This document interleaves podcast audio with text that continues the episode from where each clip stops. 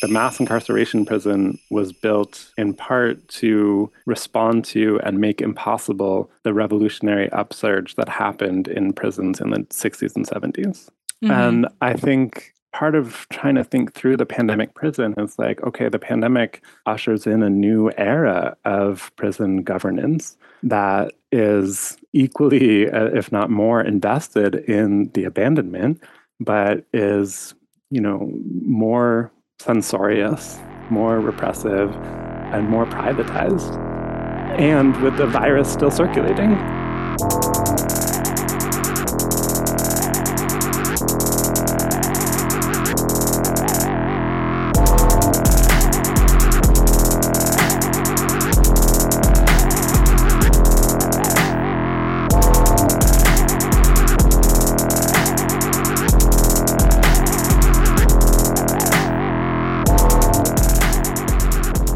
Welcome to the Death Panel. Patrons, thank you so much for supporting the show. We couldn't do any of this without you. To support the show and get access to our second weekly bonus episode, become a patron at patreon.com slash deathpanelpod. And if you'd like to help us out a little bit more, share the show with your friends, post about your favorite episodes, pick up a copy of Health Communism at your local bookstore or request it from your local library, and follow us at deathpanel underscore. So today I am thrilled to be joined by returning guest and friend of the panel, Dan Berger. Dan is an interdisciplinary historian, curator of the Washington Prison History Project, and professor of comparative ethnic studies at the University of Washington at Bothell. His research focuses on critical race theory, 20th century US social movements, and critical prison studies. And he also has a new book coming out in January called Stayed on Freedom the long history of Black power through one family's journey that you can currently pre order from Basic Books. Dan, welcome back to the Death Panel. So nice to have you. Thanks. So nice to be here again. I'm so glad to have you here today to talk about an essay that you recently wrote that was a part of the Petrie Flom Center Symposium on Health Law and Policy in an Era of Mass Suffering. The piece was called The Pandemic Prison. And this short essay uh, that I'm excited to talk and think through together is really about how, in response to the pandemic, prisons doubled down on some of the worst features of incarceration, which ultimately exacerbated both the spread of COVID and the alienation, isolation, and abandonment that folks on the inside were feeling. So ultimately, this not only worsened COVID inside and outside of prisons, it worsened mental health, increased isolation. People were cut off from access to programming, the outside world, contact with friends and families. All of this did very little to help stop the spread of COVID, but was done in the name of public health, while sites of mass incarceration, in fact, mostly ignored the actual recommendations for how they could protect incarcerated people and staff, how they could reduce infections and the spread of COVID, and it resulted in more COVID transmission, not just inside institutions, but in general. Now, the most important point here that I haven't mentioned, and longtime listeners of the show will probably recall me saying that part of the problem with the COVID response from the Biden administration has been that they act like medically vulnerable people or immunocompromised people live off in little bubbles somewhere outside of society. And ultimately it's important to know that that's that's true of the entire pandemic response towards incarcerated people not just in biden but this was from day one starting in 2020 um, and folks who are sort of not just in the sort of traditional realms of incarceration but folks who are also detained in other congregate facilities like immigration detention psychiatric detention and nursing homes. And this has really been the approach to the pandemic from day one, pretending that basically what goes on inside of institutions stays inside of institutions and therefore doesn't matter or is not a piece of the whole uh, COVID picture.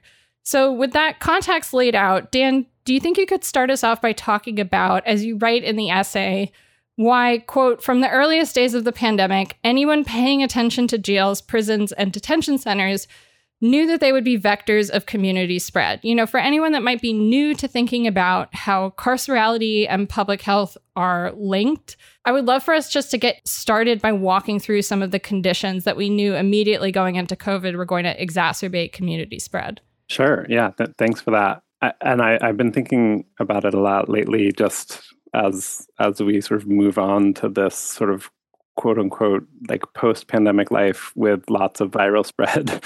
um, I've been recalling just the early days of March and April of 2020 and just the like panic attacks that I was having at, you know, not only like what was happening in, in my immediate life, but also just what was happening, particularly what was happening to people who are incarcerated and and just, you know, I mean you all talk a lot on this show about organized abandonment and and just to see the scale and speed of organized abandonment accelerates so quickly in the face of a unknown virus, you know, was terrifying. Mm-hmm. Um, so, you know, obviously social distancing, mask wearing, like the key things that can protect against the transmission of COVID or other respiratory viruses are not possible in prison.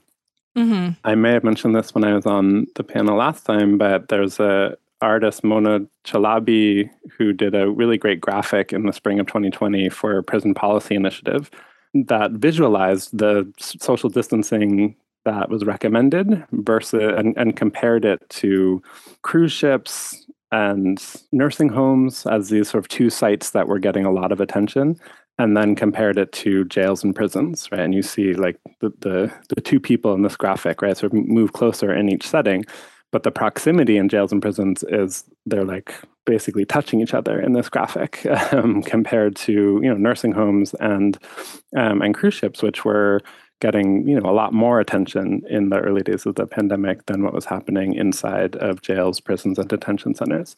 So people you know can't can't socially distance. The institutions are just not set up for the institutions are not are not set up for health period. Uh, right. so if, if there's any if there's any like threat to health if there's any you know change in health like the institutions not only can't adapt but they just don't don't have the capacity and i think i would argue the will to to be able to provide that. Um, and we saw you know the capacities are sort of the the the physical structures can't accommodate that. The will we saw that so many prisons were loath to give incarcerated people masks or other or hand sanitizer you know sort of infamously new york state prisoners were uh, were making hand sanitizer in the early days of the pandemic, but weren't allowed to have any themselves. Right. Uh, in Washington, they were making PPE, right? So, so there were these ways that incarcerated people became sort of first responders to to the pandemic, but were not allowed to uh, have the, the, the safety that other first responders are entitled to. Um, and so that that sort of goes across the board. What one thing I talk about in the piece that in the early days of the pandemic, and I think still now, depending on the facility that you're in, the main way that quarantine exists is through solitary confinement. Mm-hmm. And so people are placed in isolation, separated from their friends, from their possessions for their safety, so to speak, um, or, or, you know, uh, allegedly for their safety. Right. And so, not surprisingly, this resulted in people being un, unwilling or reticent to share that they had symptoms because they didn't want to be placed in isolation. Uh, you know, typically solitary confinement is a form of punishment, and the fact that the only space that these institutions had available to quarantine people in the interest of public health is a site of punishment, I think speaks quite clearly to what these institutions are set up to do. Mm-hmm. And I think this is one of the things that was really kind of telling, right? Which is that when the pandemic started, despite the fact that it was readily obvious that from a built environment standpoint, none of those early recommendations were going to be able to be implemented within jails and prisons because of the kind of space constraints, because of the ways that we've decided that these buildings are fine to be just sort of like left uh, overcrowded and with very old HVAC systems. I mean, if we're talking about infrastructure investments in state buildings, like the prisons are always going to be the last on the list to get any upgrades. There's even a, a, a terrifying, sort of frustrating history of deinstitutionalization essentially like we have during the period of like closing a lot of asylums and hospital schools in the United States one of the reasons some of those institutions even actually closed, like for example in the 70s and 80s, was because the buildings were under such disrepair that it was going to cost too much money to um, upgrade the facilities to the new minimum standards for these kinds of like large institutions that had been put in place to try and you know improve health and safety. But this the minimum standards for prisons were different. So part of what New York State did is they sort of moved money around, but they also like closed some of these facilities and moved people into smaller group homes and then turned those facilities into prisons because the, the standards were just, you know, low enough that like the building may have been you know, deemed not livable for people with uh, intellectual and developmental disabilities, but it was livable for prisoners under those standards. So there's always been that kind of existing understanding of the fact that these are spaces that reproduce the conditions, the negative social determinants of health that result in disease, in exacerbating infections, in making it much more difficult for people to recover from being ill. And people are not getting the medical care that they need. And so we sort of knew that that's what we had going in that, that if there was a kind of concentrated viral infection, like even if it was a really bad flu season, prisons are not set up to handle that at all. Um, there's nothing about the way that we've built them that could structurally respond to COVID. But what we saw instead was instead of doing anything to tackle any of those um, circumstances, which could have been really easily mitigated by, you know, letting a lot of people go right away and ending things like pretrial detention. It, it's very simple, actually, as a fix. Um, Instead, prisons started limiting programs like programming for in family visitation.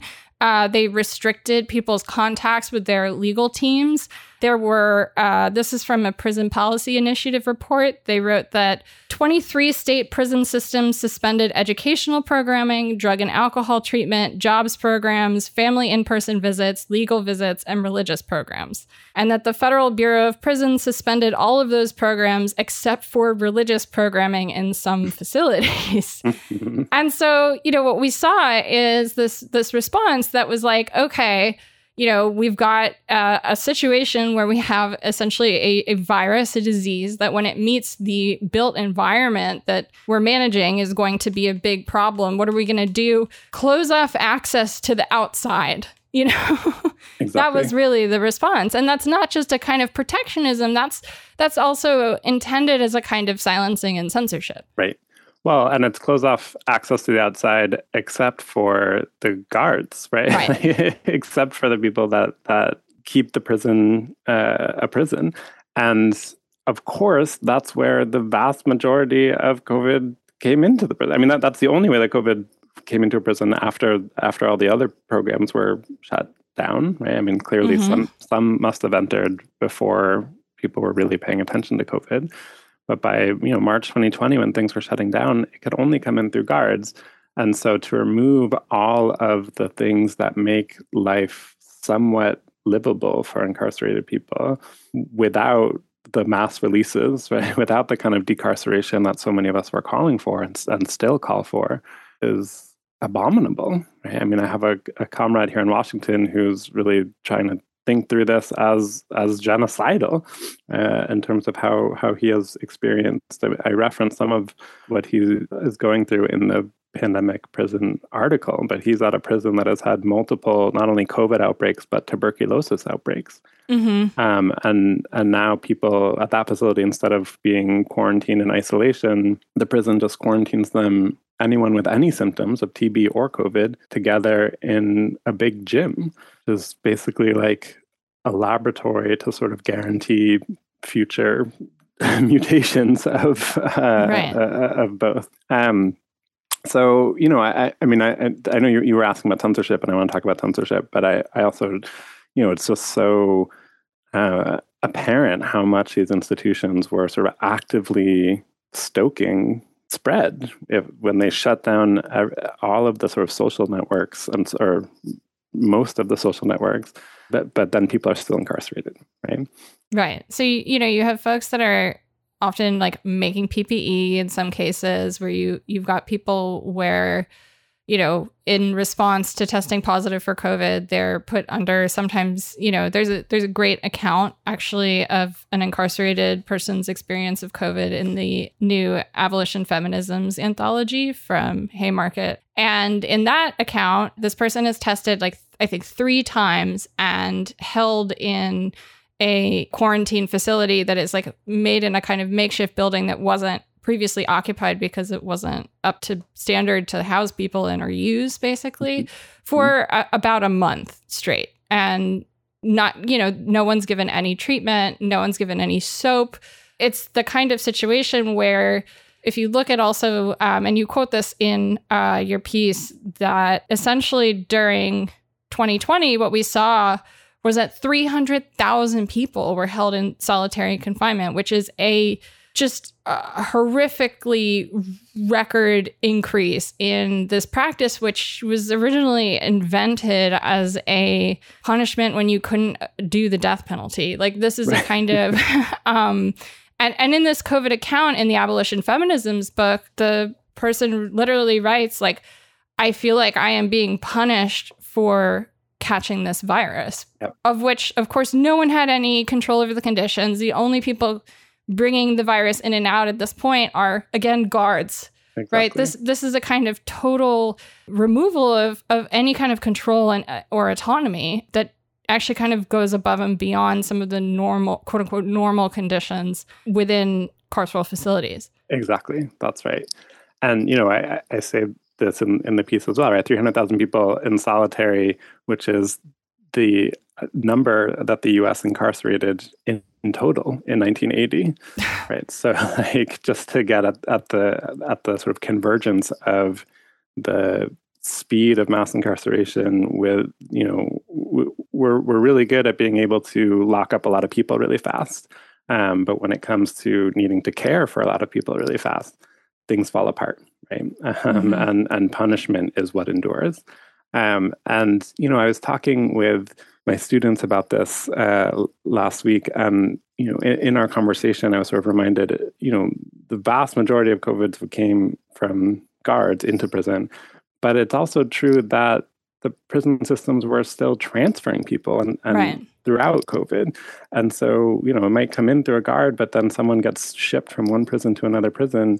They're actively facilitating the spread, right? And and I think what I've heard from some comrades inside is you know just the the sense of outrage and desperation at their own bodies being turned into a weapon you know against themselves and against those around them.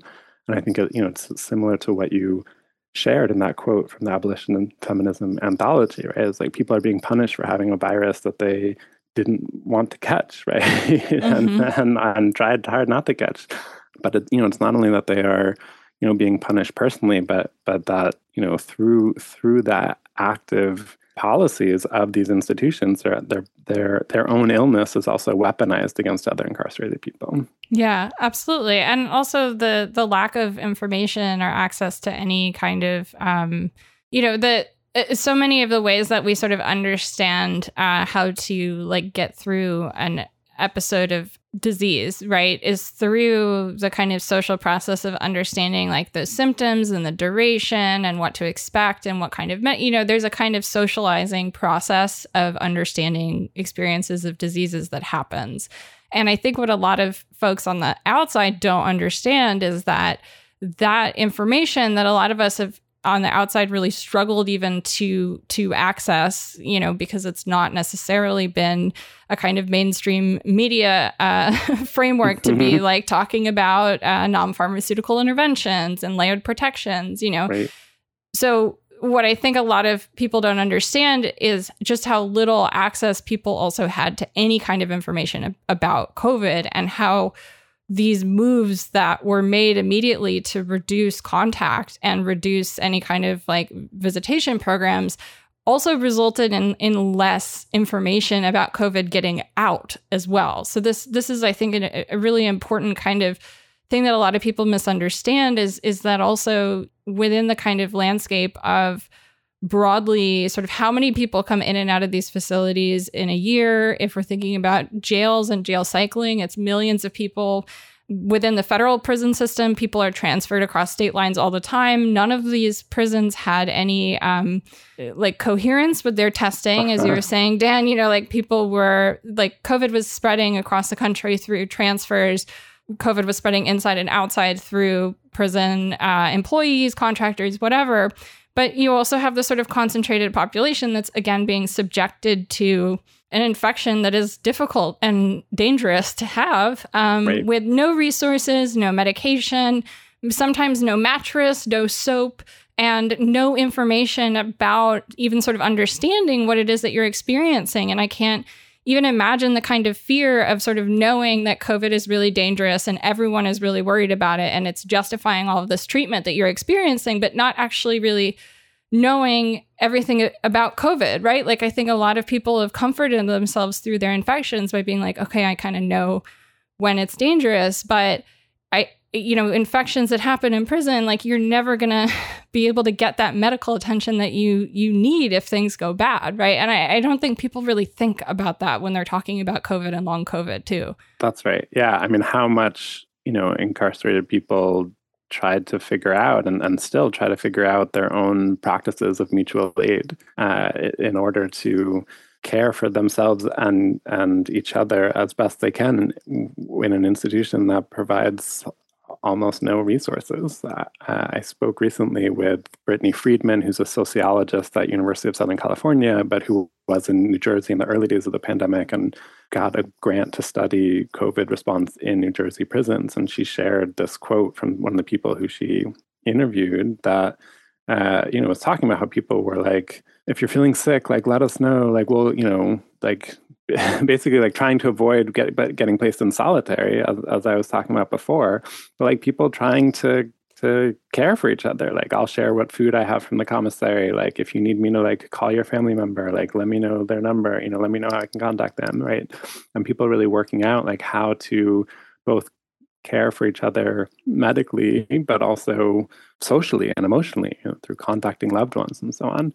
Um, and I think your point about the limited access to information, you know, I'm, if I shared this when I was here last time, you can you can cut it. But but I remember um, in the early days of uh, of the pandemic, talking with a friend in New York who would call me to ask what the COVID numbers were in New York State, like at his prison, mm-hmm. because the DOC was like post them publicly but so I could go on the DOC website and tell him like what the viral infection rate was like at his institution, um, and that's that is awful. Like that that makes no sense. You know, like what um, and and why, why, is that information not being shared with people who are there? Right. Uh, and and I think you have you know th- those kinds of i mean I, I, really like what you said like there's no coherence to it you know I, I, mean i think it's easy because the conditions are so awful and, and it's easy to do a sort of litany of all the things that are going wrong to assume that there is active malice and there is active malice mm-hmm. but there's also just uh, like active incoherence right and, and it is the the convergence of malice and incoherence that I, that governs the response to covid in jails prisons and detention centers like there's just not a thought to what should happen like across systems. And the fact uh, that you know you have this concentrated population as you were saying but most of these facilities particularly when we're talking about prisons most of most prisons are in rural locations which have either no hospital access or really limited medical care. So if someone does get really sick you know it's potentially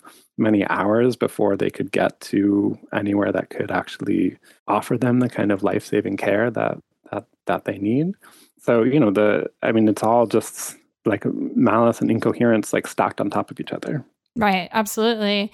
And here's a here's a kind of another example that I think is is great from this uh, coronavirus diary. Which so the person was put into like COVID quarantine on May 16th, and it's not until June 11th that a doctor arrives um, wow. to answer people's questions and explain what COVID 19 is. And at the beginning of the account, if I recall correctly, it's like this is the she's coming in as the second wave of of people who have been quarantined so there were people who were quarantined prior to her but she, you know at this point she'd been in there for weeks and was getting retested for like the second or third time only and that's when you're finally seeing a doctor right and and what we know about covid right is that covid is more dangerous sort of uh, if you are unable to seek medical attention and so as you're saying it's this this incoherence and this malice is a kind of it's a kind of layering, right? And uh, it builds on itself, and these things build on each other. And so, what sort of comes through neglect or what comes through deliberate harm, it doesn't really matter. The the point is the same and the point is that it like comes out on the bodies of the people who are being confined, who are being detained. Exactly. And you know, one thing I also want to bring into this mix is what Stevie Wilson and and comrades who are incarcerated in Pennsylvania and the 9971 study group wrote in the same Petrie Flom uh, symposium on disaster capitalism and healthcare in prison, where they talked about, you know, the the private sort of subcontractors that have taken over prison healthcare before COVID that is resulting in it taking, he says, uh, requests take days, sometimes a week to be filled in order to be seen by a medical professional.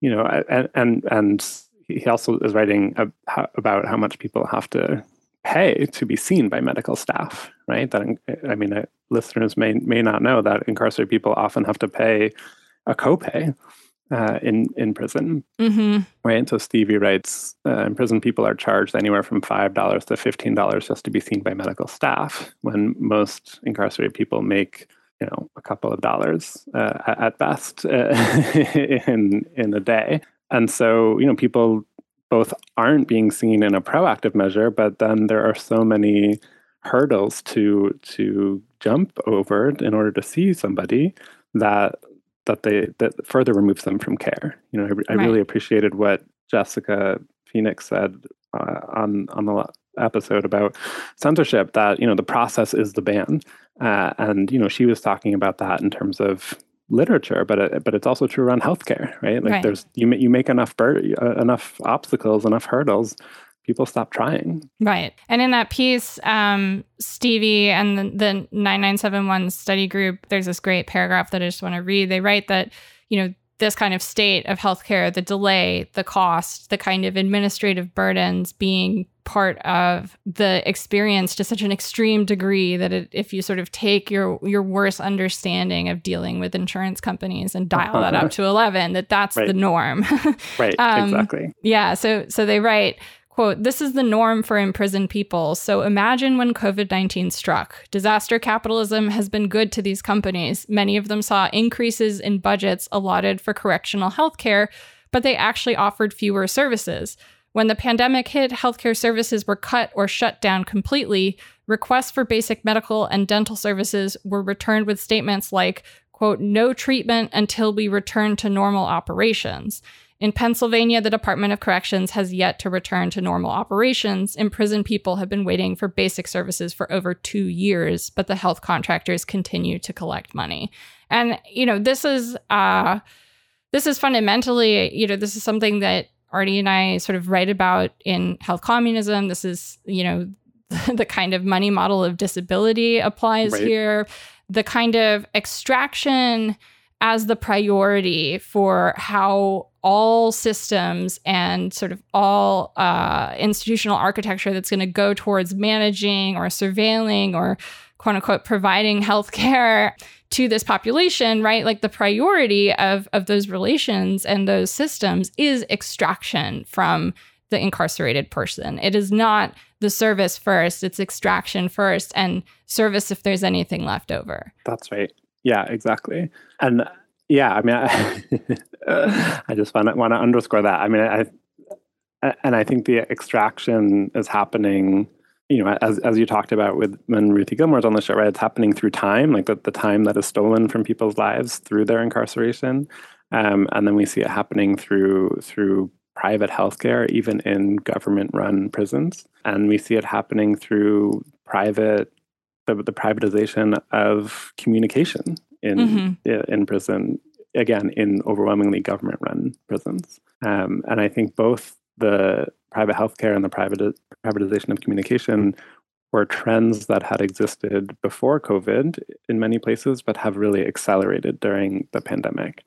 I think that's something that i really was trying to think through in the pandemic prison and article and and just in a lot of other things that i that i do you know, incarceration is not just this sort of static, unchanging place, right? right? That it is responsive to things that are happening in the world, it is shaped by things that are happening in the world.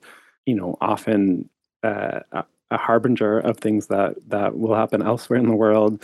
And so, to right, to see these like forms of extraction, privatization, and repression you know, in some ways, that, that's what prison has always been, but to see them both converge and accelerate in the last two years, not necessarily, you know, because of the not not solely because of the pandemic, but sort of using the pandemic opportunistically. Justified. Exactly. Exactly. Absolutely. And I think that's what's so important, right? Because I think some people who advocate for for COVID protections are kind of wary of wading into this critique of of how the pandemic has been used to justify these kind of health securitization measures yep. within uh, institutional settings, whether that's kind of critiques of you know how visitation policies have been changed from nursing homes to prisons et cetera whether that's critiques of you know some of the ways that lockdown and shutdown have been sort of used within prison to mean something very violent you know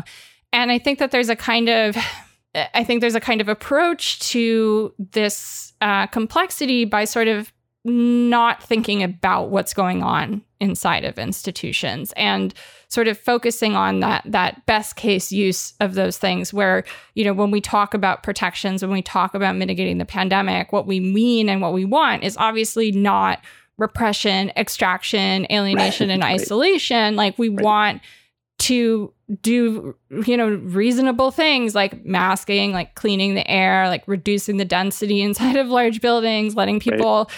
protect themselves and not you know telling people it's your individual choice to purchase whatever product you want in order to protect yourself you know but to create a protective environment that doesn't exacerbate the reproduction of a viral disease, right? Um, exactly. And so we kind of, I think, avoid talking about what's going on in prisons. Right. Exactly. And the ways that that, that this generates, you know, uh, unanticipated consequences, right? So, like early in the pandemic, this is anecdotal, right? Things that people have told me. So, I, you know, larger, more systematic study would would be needed, but. um that that some guards want to wear like face masks, like Trump face masks, mm-hmm. right? um, and then uh, you know if they were gonna if they had to wear face masks, they wanted to wear their Trump face mask, and then the the DOC didn't want them to because they didn't want them to provoke some prisoners who who wouldn't like that. So like then masks have become this sort of political football the ways that again sort of mirrored what's happening on outside of prison but even now you know you, i mean again anecdotal, but hearing from from one person I know incarcerated here in Washington saying that lots of people at the prison, eh, lots of incarcerated people don't want to wear masks because it because it's become a source of punishment, right? Like if you're not wearing your mask properly, you can get a write up. Uh, and if they're already in a contact, this person who's telling me has had COVID twice and you know is serving a life sentence and cut off from educational programs, right? Cut off from family visits because of the sort of suspension of quote unquote normal operations. And so was saying basically like, well, they're already like showed that they don't care about me. they're already like invested in like killing me in one way or another. Like, why should I like have to wear a mask by you know their their specifications if I don't if like if I don't want to or whatever. And you know, it's it's uncomfortable. Like I want him to wear a mask, right? but um, but I also understand like if things become sort of policed in this punitive context that is already not taking very uh, like easy steps to sort of preserve people's health and and lives. Uh, you know how these things would would sort of become sources of conflict that they don't need to be. Right. right? And and and the guards want the want the Department of Corrections to lift the mask mandate, you know, it becomes this very uh, sort of projection of other political conflicts that is eminently avoidable. Right, right. I think that's why that's why I really appreciated this piece that you wrote and this kind of framing of the pandemic prison as being a way to understand how the pandemic has been used to justify this shift in in deprivation and this kind of dialing up of deprivation. Um, and you talk about it as sort of a a framework for understanding this shift, right? That that this is as we're saying incarceration is not a constant, but it reflects the outside world. And as we've gone back to normal, quote unquote, like as we've been forced back to Biden's normal right. through open Biden, like what we've experienced on the outside has had an effect on what folks are experiencing on the inside. But the kind of back to normal that we're fighting against, right, is not happening inside of right. prisons. You're not seeing a return to giving people these services. So this is a kind of, you know, it's a contradictory kind of framing, right? In one sense. And this is also happening in terms of like border policy, right? Or in one sense, the state is like, COVID's over. It's no big deal. Like just take your mask right. off, get back to work. And yep. on the other hand, COVID is still going to justify, you know, Title 42 and depriving prisoners like further in this kind of new uh, way under the guise of public health. Exactly. Yeah. Uh, Christopher Blackwell wrote a really great piece in Jewish Currents recently called They're Destroying Our Support Networks, um, where he said, under the guise of COVID protections, prisoners are denied family visits yet forced to work through outbreaks. Mm-hmm. And, and, yeah, I mean, right. The I mean, you you all have been so consistent and and clear and wonderful on this podcast about the fallacy and illusion of the, the cruel optimism of back to normal. And you know the, the virus is no respecter of those pronouncements. Uh, and yet you hear you know you, you see these these covid protections quote unquote uh, still you know limit the contact and possibilities for incarcerated people while all of the worst aspects of prison continue. Right. Right? So so even getting back to normal in the prison context it's a sad goal right? I mean um, but I, I, to to really see this active disruption to to visits to sort of people's abilities to communicate is you know is devastating in real time, but also, you know, this has long term consequences that we that we can't totally grasp and see. But, you know, the idea that prisons are these rehabilitative institutions has always been a myth. But to add to the to add to that, you know, people are incarcerated with with such a severe removal of family support, of reading material, uh, of exposure, of constant exposure to you know, potentially debilitating or deadly illness. And then maybe they'll come home in a year or 10 years or 20 years. And the idea is that somehow they will be the better for it is is a grim fantasy. Yeah. It well, and I think this is why it's important to think through things in terms of Ruthie's framework of organized abandonment, because organized abandonment is not just about the organization of things; it's also about how things are uh, disorganized. It's right. you know, it's it's also about the ways that the disorganization and the deliberate disorganization um, leads to you know exacerbating this kind of structural framework that's going to accelerate the slow death conditions that are existing in prison that are like actually what constitute um, the kind of physical experience of being incarcerated. And and what you see you know and, and what you lay out in the piece of uh, these kind of three characteristics of the pandemic prison really show, I think, that disorganization aspect of organized abandonment and how effective that is as a tactic, right? Because the kind of three components you lay out are isolation, abandonment, and censorship. And and throughout this conversation so far, we've just talked about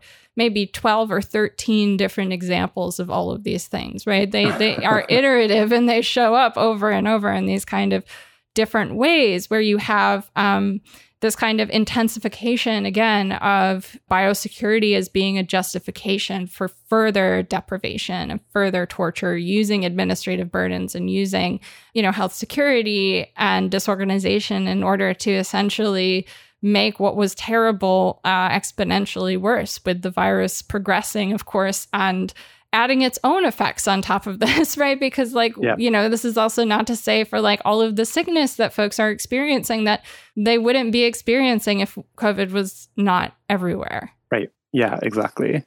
And, you know, part, part of, part of the, um, the, the modern prison like the mass incarceration prison was built in part to respond to and make impossible the revolutionary upsurge that happened in prisons in the 60s and 70s. So the widespread use of solitary confinement, isolation, a more sort of atomized prison system and, and sort of prison governance that characterizes what my friend Toussaint Losier and I have talked about as the warehouse prison, right? The sort of warehouse model of incarceration was a response to the revolutionary upsurge of the 60s and 70s. Mm-hmm. And I think part of trying to think through the pandemic prison is like, okay, the pandemic. Yeah, part of the panic attacks that I had in, in in spring 2020, I think, was that I felt like I knew intellectually at least how to respond to rising fascism you know and and you know i people like we weren't we weren't doing it in the scale and way that that i thought we needed to as a left as a society but but at least like i felt like i understood the terms. And i think the terms of how to respond to a respiratory pandemic i just i just didn't have it you know? Like i think it was sort of entering the great unknown for me was like part of my like panic. And uh, and I, I say that as prelude to say like well you know building building a new prisons and a, and a model of incarceration to respond to to a revolutionary upsurge i feel like you know it took a while for incarcerated people to sort of figure out the mechanisms and means to like respond to that but i think we've seen it in you know hundreds of labor strikes and hunger strikes in the last 12 years. Um, but i think the pandemic sort of ushers in a new era of prison governance that is equally, uh, if not more, invested in the abandonment, but is, you know, more censorious, more repressive, and more privatized. And with the virus still circulating, right? Mm-hmm. right? Like, and I mean, I, I'm, I'm, I have a sort of uh, maudlin laugh because it's like, well, at least at least when prisons were sort of adapting to stop a revolutionary challenge, there was like a revolutionary challenge, you know.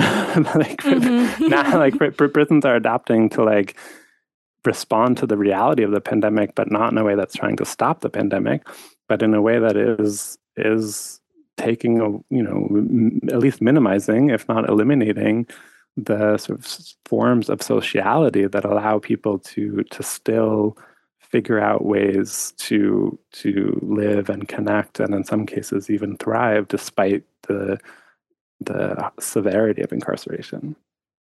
And, and that's so terrifying to me it, it really it is and if we think about you know anyone who studies the the history of incarceration and the history of institutions the conditions of confinement leading to a kind of overwhelming public health uh, problem that begins to shape the development of, of incarceration is, is a kind of common theme actually that, that yeah. recurs again and again right. and again right.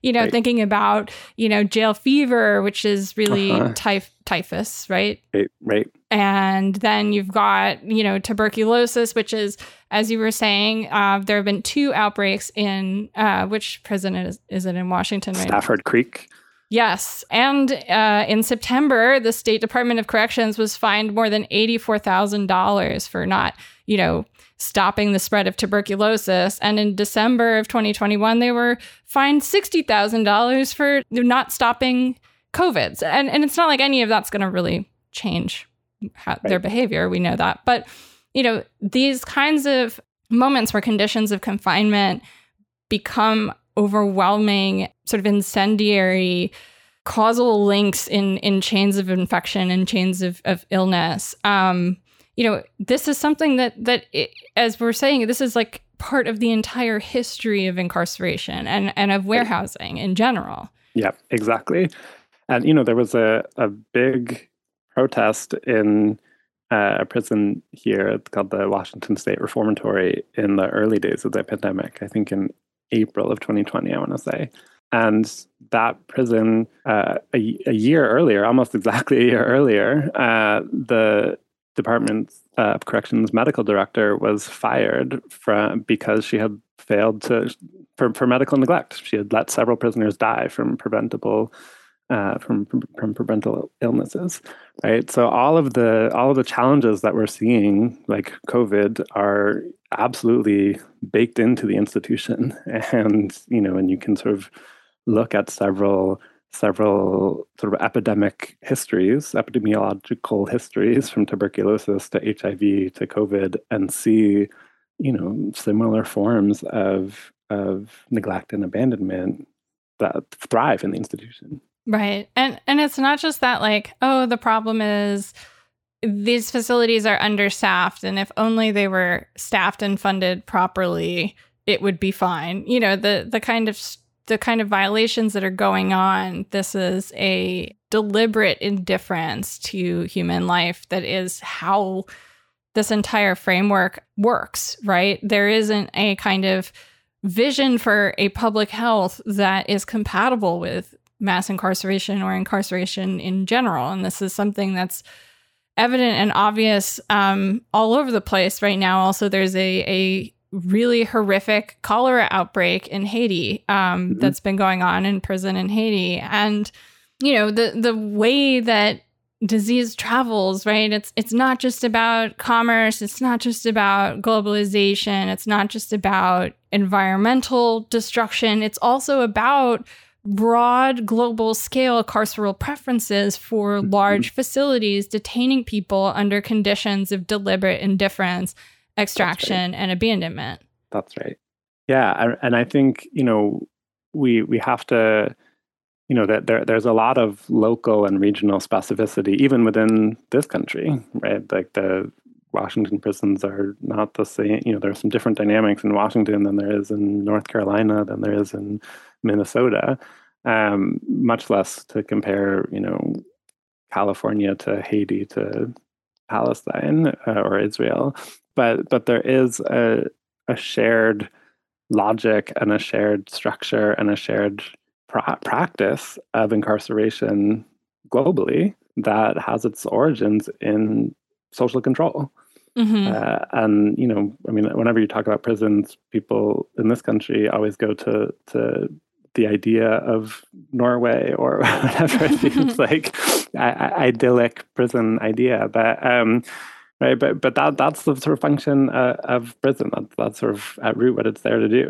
Uh, and and when you combine the scale of abandonment that you see in, you know, certainly the, the scale might di- might differ in some parts of the world, right? But the function of, of prison is overwhelmingly and ultimately about repression. Um, and and to combine repression with abandonment give, gives you what we're seeing in places like the cholera outbreak in Haiti, Haitian prison, the various uh, pandemic and viral outbreaks in in Washington and elsewhere in this country.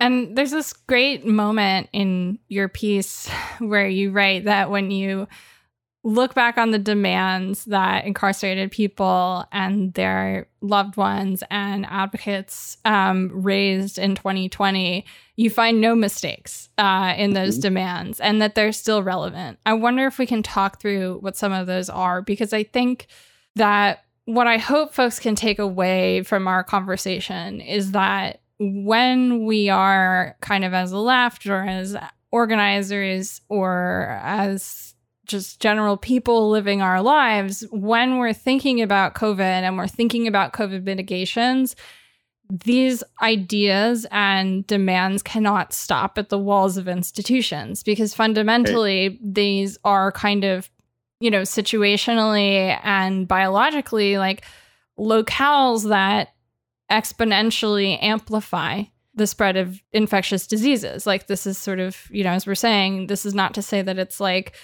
uh, trying to like imply that you know jails are dirty and terrible and awful and we need to stay away from them like no we're just saying structurally like that is what right. these things do and if we want to really conceptualize a kind of end goal for covid a kind of zero covid framework um, any kind of quote unquote living with COVID that doesn't just involve ignoring what's going on around you.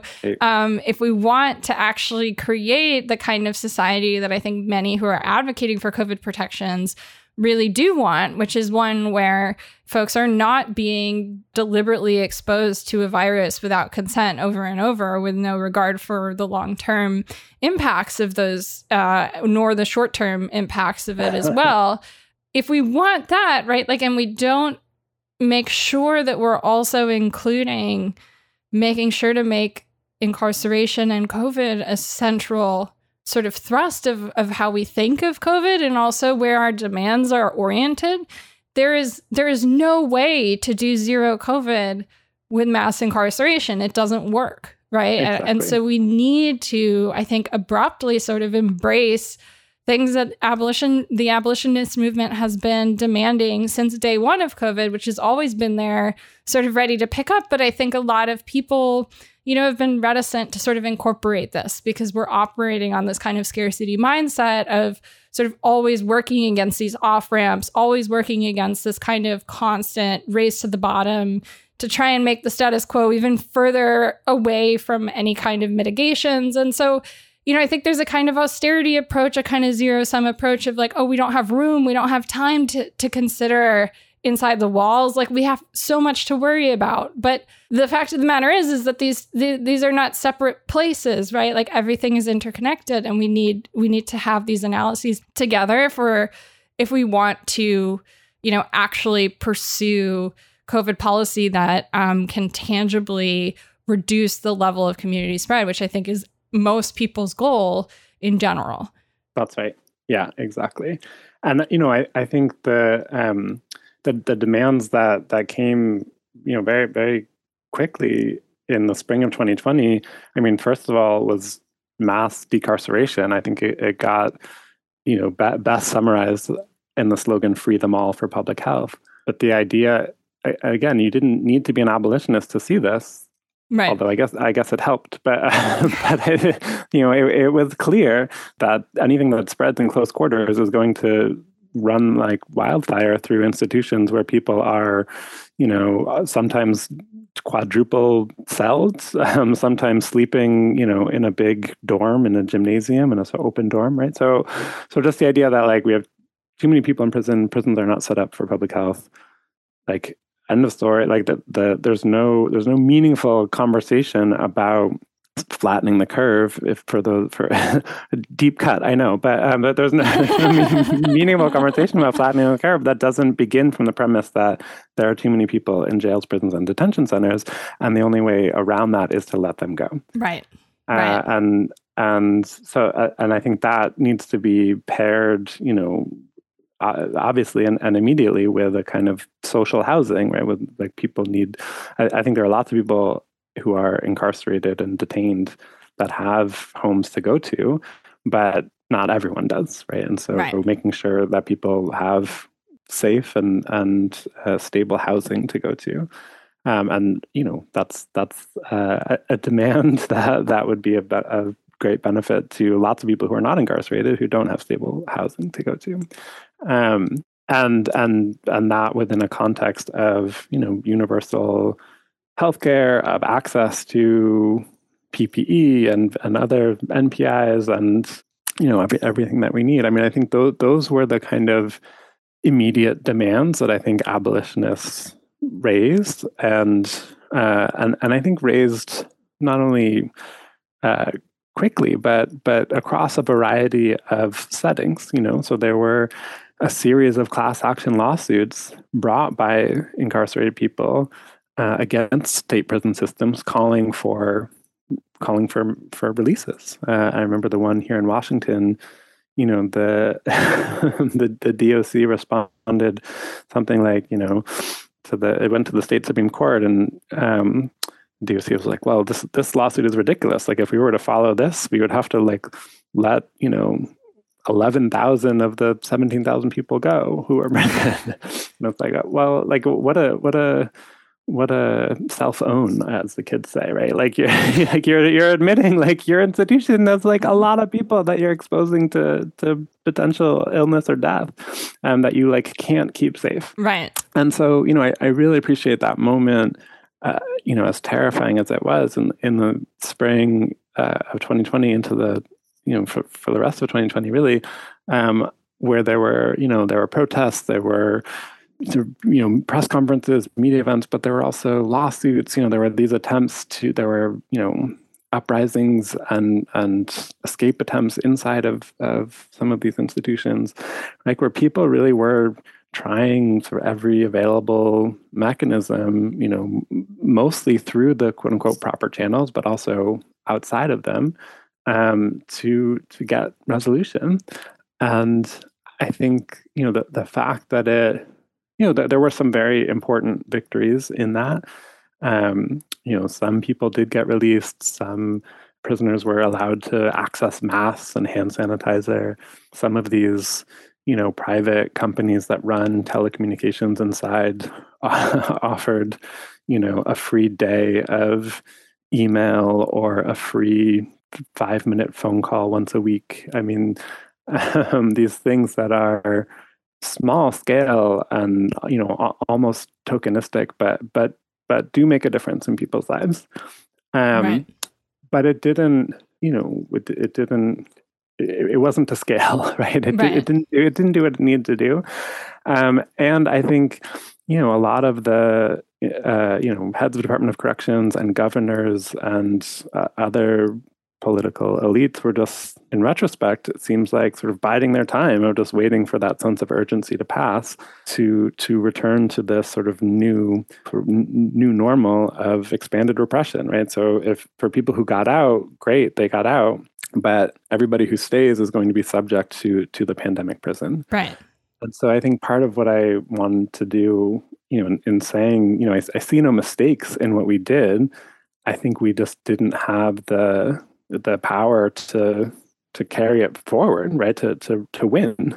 Um, and so I think, you know, and and and and of course, everything that happened, protests in and against prisons and jails and the and detention centers in the spring of 2020 was a part of the uprisings that summer. Mm-hmm. Um, and so everything since that summer has been about trying to to crush that that energy and that initiative from from you know a variety of institutions.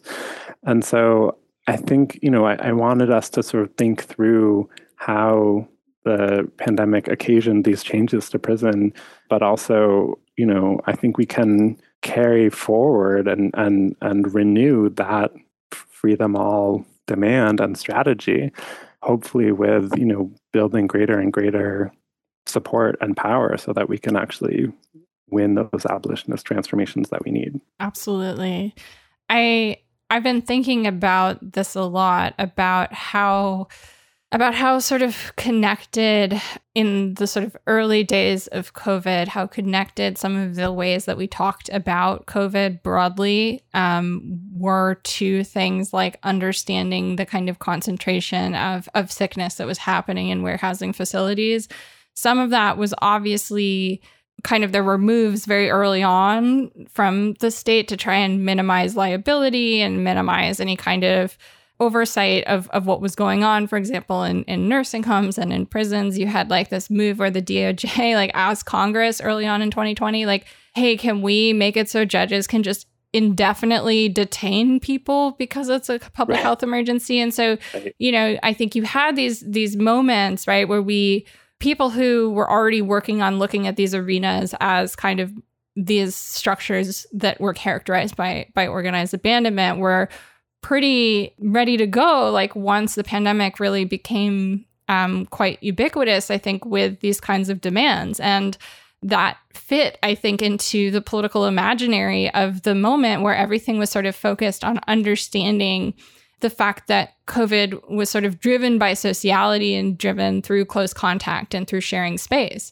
And that idea um, is one of the ideas that has dropped the furthest out of the public imaginary and the kind of understanding of what COVID is, even even in the the sort of acknowledgement finally that COVID is airborne, which, you know, there are still like public health agencies that will not acknowledge it. Like, I think like in Ontario they won't, or, you know, or some shit like that. They haven't even wow. said it yet. So it's it's not not to say that like COVID being airborne is uniquely accepted. Like you know, there needs to be more people uh, who right. agree on that, but even before when that was challenged, right? When people were still talking about fomite spread and you know, cleaning surfaces and this kind of like droplet protocol around COVID. Um, there was this this focus on the the sort of shared space aspect being part of the driver of tra- transmission whether that was like focused on the proper route of transmission or not that was still there is a framework and yep. as i think you started to see certain commentators like monica gandhi starting in the fall of 2020 you know she starts writing about how you know lower quality masks are are useless that masks that people are making themselves are basically like not wearing a mask at all and that you know the only way to sort of properly protect yourself from covid is through purchasing um, very difficult to get at the time high quality N95 masks where you had public health agencies saying don't buy those masks those are reserved right. for healthcare workers right. and then you have this line begin to emerge which I think ultimately was initially intended to push back on that artificial restriction of keeping N95s for people. But what was accomplished in that advocacy was the sort of shift of the idea of COVID as a collective public health threat that happens to a kind of collective body because we share space with one another, right. to it being an individual consumer choice, a kind of personal risk assessment your personal brand, what you have access to, your sort of decision and choice. And, you know, obviously, like that kind of value framework of like good masks are great and bad or lesser masks are nothing. Um, you know, completely abandons folks who don't have the means to purchase good masks and who didn't, um, right. or people who are making their own, maybe because they're incarcerated and they might right. be making right your N95s, but they're certainly not being given N95s to wear. Right. You know, I, I really do feel like one of the kind of upstream shifts that begins to occur in the kind of rhetoric about collective protection is you had people being like, well, it's hypocritical to call for collective protection and then to protest in the street. So we might as well do nothing at all about COVID. and and and that rhetoric really kind of begins to get out of control. And then you have the Great Barrington Declaration emerge, and this stuff is sort of amplified and goes way beyond the arena of where it sort of originated, which was ultimately in this kind of discussion of protection being an individual phenomenon versus a collective goal, right? And I right. think that in that kind of shift, right? Like it was very difficult to continue to build power for demands like free them all for public health because public health had been before our eyes transformed into individual consumer choices. Yeah, no, I think I think that's really well said, and and it makes me think of something that I I can't I, I don't know if I if I will articulate this quite right, but I you know I think prisons are these concentrated multiracial but disproportionately black spaces that that are sort of a ready-made collective, right? Everyone inside is a prisoner, um, and we sort of understand them collectively. And I think the uprising in 2020 was an expansive collective that was also very multiracial and black led. And I think there was a a terror from everyone in charge at at that rebellious energy and upsurge. And so I think they've spent the last, you know, two years trying to dismantle it. Uh, you know, trying to make impossible that level of like black led collective rebellion. Mm-hmm. And you know, uh, uh, prisons were not sort of uniformly in rebellion in the same way, but I think there were lots of uprisings and, and rebellions in, in jails and prisons against COVID and the abandonment to COVID. And I think those things got sort of merged, not in a in a clear way, but but in the way that you're talking about, right? Of just uh, that that the the form of abandonment had to take aim at this multiracial collectivity through individual purchasing power right? Mm-hmm. um, and that's about you're, you're you know as as you also brilliantly say right you're you're entitled to the all the healthcare you can you can buy or all the healthcare you can afford. You say it but I, i'm messing up the quote but um, listeners will remember. Um, and you know and I, and I think that's true in prison, right? You're you're entitled you're entitled to healthcare that you that you can afford because everything is being privatized. You're you're entitled to the communication that you can afford because your communication networks are being privatized. Right. Um, and and I think all of that is is you know this sort of ongoing sort of structural attempt uh, to to sort of structurally prohibit that kind of collectivity that we see that, that, that we saw right? And that, and that we can see emerge in these spaces. Absolutely. I yeah i usually put it in terms of survival. And i think that you know it, it's one of those it's one of those things that i think i've been focusing on for the last year and a half sort of as the Biden administration has really effectively um, reproduced the kind of personal responsibility framework of COVID mitigations and simultaneously allowed unchallenged and in many cases encouraged the increased um, abandonment and uh, extraction from incarcerated populations. I mean, I think it's no coincidence that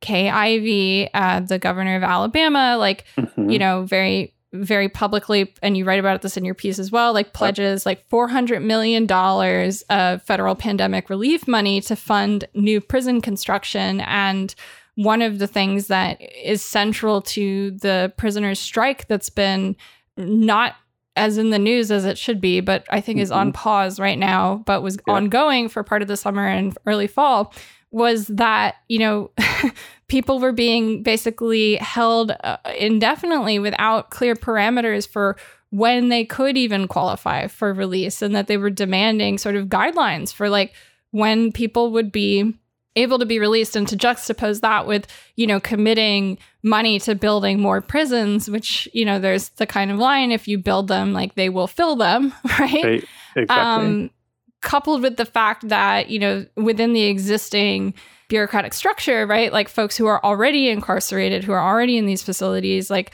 we know it's not that this new prison is being built to make more room for them. And there is kind of no framework for their eventual release from these circumstances. So it's really just an expansion of the capacity of the, the state of confinement, not um, a kind of improvement in anyone's condition, right? This is just more. Right carceral architecture and armature and it's it's the you know it's this kind of i think it's really important to to think about both the way that covid mitigations have been abandoned in the workplace and the biden mm-hmm. administration has really forwarded this approach of you know, pushing for pledges from employers and, you know, personal responsibility and moving away from mandates, moving away from even recommendations on masking right. and sort of creating yep. these new maps that that really shift the data picture in order to encourage people to, you know, just sort of go out and live their life while also encouraging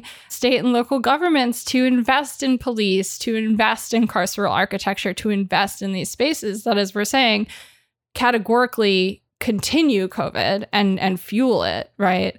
And exactly. and and of course, we, you know, we don't have any any money to do anything except for invest in that. and, and, that's this is the kind of like right. state craft and type of state decision making that you know, is characterized by organized abandonment that that is really sort of the most one of the most important things that you can sort of take from that idea is like to be able to look at things like what's going on in terms of the pandemic response in your workplace in the, your state and local government in the federal government but also within specific locales like prisons and jails or nursing homes and understand how those things are like interrelated and mutually reinforcing and that that kind of individuation of public health doesn't just abandon you the worker who you know has no pandemic protections at work anymore or you the disabled person who lives at home and who is being isolated. It also abandons like the people on the other side of that, that framework right. who are incarcerated. Exactly. and this is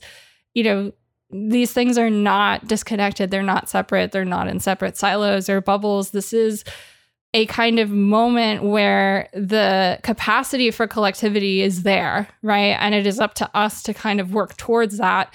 And what we're working against is that the state is deliberately, I think, making these kind of rhetorical and cultural and political interventions in order to to really discourage that kind of collectivity. Yeah, uh, no, I, that's absolutely right. And you know, I'm I'm bummed I didn't include it in the piece, but we shouldn't forget that as a candidate, Biden said that he would reduce the federal prison population by 50%. And it has, in fact, risen under his time as president. um, while he's you know encouraging municipalities to spend any remaining COVID money on hiring more police. Right. Uh, so you know, I think the the connections to you know across all of these things, right, are, are you know yeah exactly minimizing or or undermining more than minimizing undermining the capacities for collectivity um, expanding these sort of privatized options and and what the sort of carceral system is there to do right is mm-hmm. to be the sort of punitive arm of of a sort of capitalist individualism and so you know these uh, uh, just as you said right the calls or plans to build more prisons or more jails more detention centers to hire more cops are inseparable from the move away from a sort of collective care approach to COVID or, or to anything else. Absolutely. And I, I like the way that you frame that in terms of sort of saying, you know, it's not that they're minimizing. Um, because one of the things that I, I often think about is sort of what is the point of COVID minimization? It's not to minimize COVID right? It's actually to rhetorically sort of do that knowledge production that works against the collective response. And that, exactly. you know, at the end of the day, you know, the, the point is not COVID, it is that COVID is a sort of component of a much broader landscape of what, you know, so called health, right? That is right. incredibly influenced by social, structural, and political forces. Right.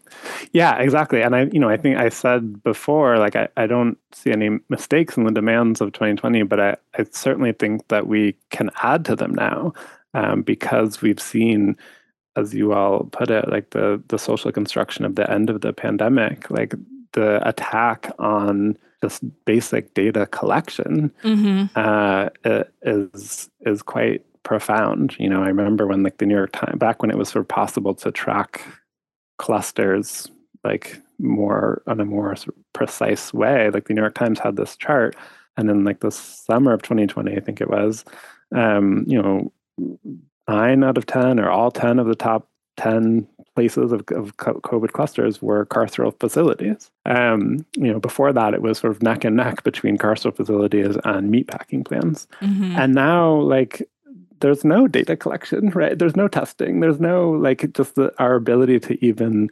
understand beyond these, um, you know, anecdotal dimensions of the spread of COVID has been, you know, one of the main assaults of of this sort of social construction of the end of the pandemic. Uh, and so, I, you know, part of I think part of the ways that carceral systems disorganize, right? Part of the ways that that organized abandonment is about disorganizing collectivity, is uh, undermining the ability to to sort of grasp what's happening to us. Right? um, mm-hmm. And so I think you know part of our demand is I think we we have to be able to to move forward in ways that are both presenting the sort of maximalist demands of of everything for everyone, um, while while also recognizing what are the what are the metrics that we can raise that can also better help us to do that you know right. so so as basic things like masks and tests go away um, you know the pandemic is over because the pandemic response is over um, while viral spread continues unabated you know uh, like it, it's it's such a deep hole to dig ourselves out of, right. I guess. Um, and I think the abolitionist framework, you know, uh, is really helpful in order to sort of understand like both where we want to go, but also the sort of the steps that get us there. Absolutely. And I, I mean, I think in terms of looking back at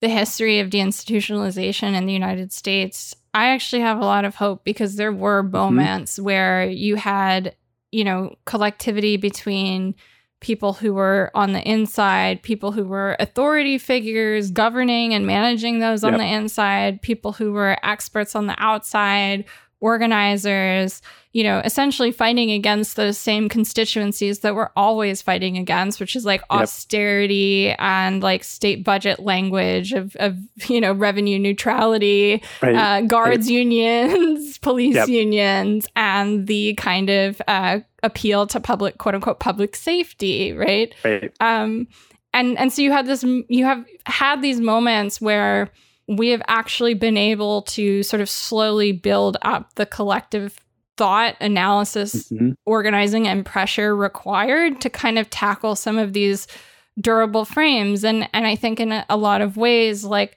what COVID is exceptional for producing is perhaps another moment for us to sort of leverage um, towards collectivity, towards like uniting our analyses and uniting our organizing and and you know labor towards building goals together with, with other That's organizers right. versus just sort of staying in the, the silo of sort of categorical issue based organizing and and that's one of the things that I think you know I, I hope that you know folks can take away from some of the way that we cover the the pandemic on Death Panel, which is we're sort of taking this deliberate approach of, of saying, you know, like your pandemic experience um, connects to everyone else's, and that we're actually all sort of unified in this really horrible, uh, fucked up way right now, and that yeah. the only way forward is like together, and that's the only way that we can sort of accomplish anything, right, is to sort of build and push beyond the bounds of what any of us have, have thought possible. And I think as pandemic protections on the sort of general level have rolled back with the off ramps and the sociological mm-hmm. production of the end of the pandemic, it's really narrowed the kind of horizon of what people feel like we can ask for. You know, there's a lot of discuss discussion about being reasonable and making sure to sort of try and and and find a way to to make your positions not seem so extreme. But at, at the end of the day, I think a lot of us are confident that we actually can back up our ex, quote unquote extreme demands because we have in the example of decarceration we have literally centuries of evidence of the success of decarceration yep. as both a public health measure and a measure for generally just improving society right exactly no, I, that, that's exactly right. I mean, what what could be more extreme than than a do nothing approach to the apocalypse? Well put. Right. I mean, like that, that's you know, I mean, by apocalypse, I mean not just COVID, but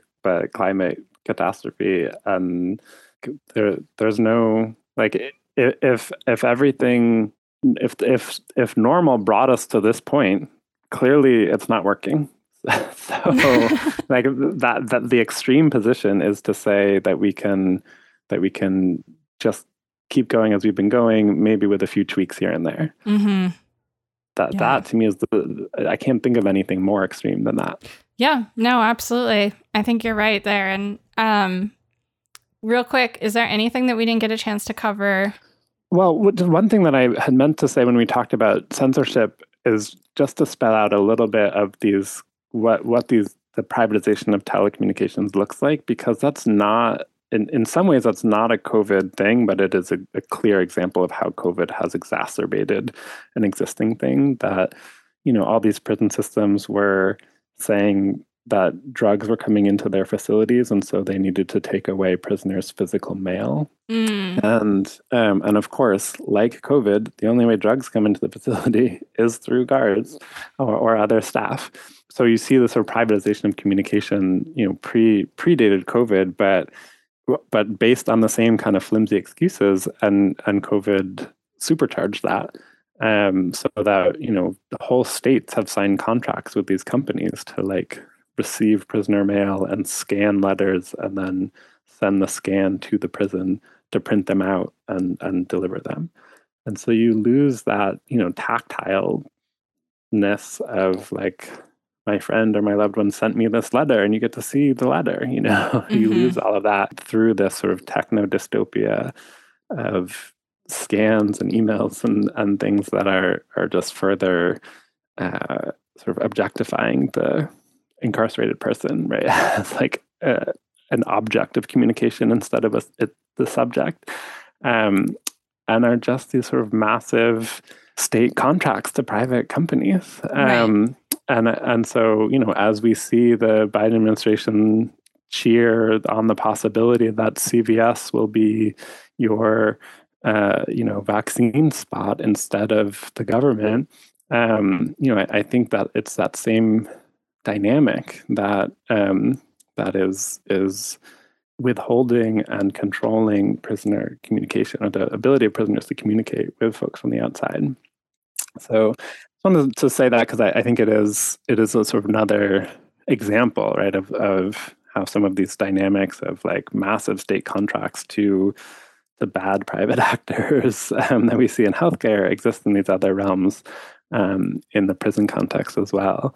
That um, is not even really about COVID, but COVID has become the the context in which those contracts have been uh, have grown, uh, have exacerbated, um, and and I think it speaks to the forms of privatization that we will need to fight, right? Which is these public-private partnerships, right? That prisons are overwhelmingly government-run, but then are signing these multi-million dollar contracts to these horrible companies to to extract both value and uh, and time from prisoners and their loved ones. Right. Well, and this is really like I think the approach to to prisoner mail that we saw before the pandemic which obviously you know as we've been saying the pandemic was then used to justify a kind of rapid scaling up of this um, or mm-hmm. standardization you know that's one of the best examples of, of extractive abandonment because it's a kind of yep. optimization of the population uh, trying to optimize the kind of quote unquote safety or security of this captive population. And through doing that essentially what you do is you also create uh, revenue pathways for private companies to come in and you know through public funds essentially enrich themselves off of managing this um, you know, sort of state of securitization, which is about sort of optimizing the security of that population or optimizing the quote unquote health of that population by keeping quote unquote keeping drugs out, right? And and so exactly. yeah, it's one of those moments where, you know, a lot of the kind of dynamics that that we've been calling out for example are uh, you know it's important to to remember that they're not new things. They're things that were in place that people wanted to do anyways and that it's that kind of um, didn't Rahm Emanuel used to say never waste a good crisis right? Yeah I, I, think it's milton friedman originally oh yeah. well yeah yeah, same difference. yeah. um, you know, but it, it, was really, I think, a lot of uh, sort of pandemic policy yeah. um, from, you know, certain types of, of policymakers leaned into the policy craft of, of really essentially sort of using the pandemic to justify securitization that they already had on their, their wish list. And right. the damage that that does long term towards like the public's understanding of of COVID and the quote unquote trust in in public health is so much more monumental than any of the things that usually get called out for sort of that that uh, breach of trust, right? That oh, our institutions are just not accountable anymore. Like, well, oh, maybe you know part of it is that people were uh, you know very quick to just protect nursing home companies from any liability for death or increase you know and, and and these kinds of like approaches to to managing the population to trying to optimize the population become these tremendous moments for the development of whole industries i mean if we think about pharmacy benefit managers or just the legions of people who work for insurance companies to do right. prior authorizations this is an incredible way to quote unquote build the economy um, through our bodies and through the way that we are exploited and extracted from. Exactly.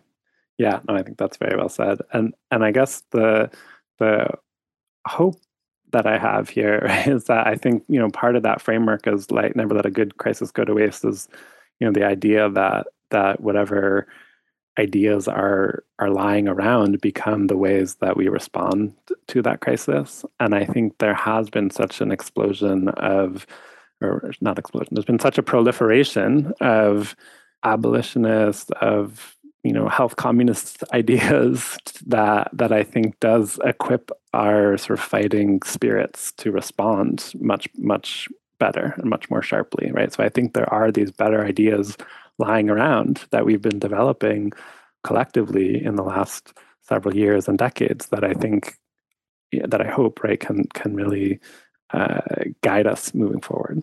Wow, that's a lot of pressure to be put on the level of on equal footing there, but uh, an honor to hear that. But no, I mean, and that's that's part of the reason I think that trying to connect our understanding of COVID to these broader uh, issues of public health that are not so straightforward that that deal with some of these durable institutions is really really key and important. And um, you know i appreciate the work that you do dan and i appreciate our friendship. And it's always good to have a conversation with you. So i'm really glad that we had you on today to talk about this. Is there anything that you want to plug before we wrap? Well thanks so much for having me. It's really great. And i think the this pandemic prison piece was a attempt to try to think aloud and in print. And so I really am so delighted to have the chance to think aloud verbally with you. Uh, and this is such a vital intellectual community. I would be so so honored and love uh, if if listeners uh, would pre-order my book "Stayed on Freedom: The Long History of Black Power Through One Family's Journey," which is publishing in January. Um, but pre-orders really are a great help, as your listeners will know uh, from your own plugs for your awesome book. yes. So, um, so I really appreciate uh, anyone who takes the time to do so for themselves or for their local library. And I am loving it so far. I can't wait for us to talk about your book. It's going to be great. Yeah, it's going to be so you. fun. And if you want to follow Dan, uh, he is at DNBRGR on Twitter. Um, and Dan, thank you so much. Really appreciate it. Thank you. This was great. And patrons, thank you so much for supporting the show. We couldn't do any of this without you. To support the show and get access to our second weekly bonus episode, become a patron at patreon.com slash deathpanelpod. And if you'd like to help us out a little bit more, share the show with your friends, post about your favorite episodes, pick up a copy of Health Communism at your local bookstore or request it at your local library, and follow us at deathpanel underscore. And as always, Medicare for all now Solidarity forever. Stay alive another week.